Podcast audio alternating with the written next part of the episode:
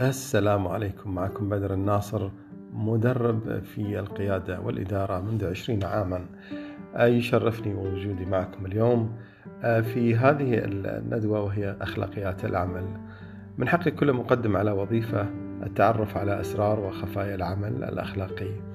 الاستعداد لمواجهة التحديات الأخلاقية. تحديد الجنات والضحية في أخلاقيات العمل. التدرب على مهام الوظيفة في إدارة الفساد.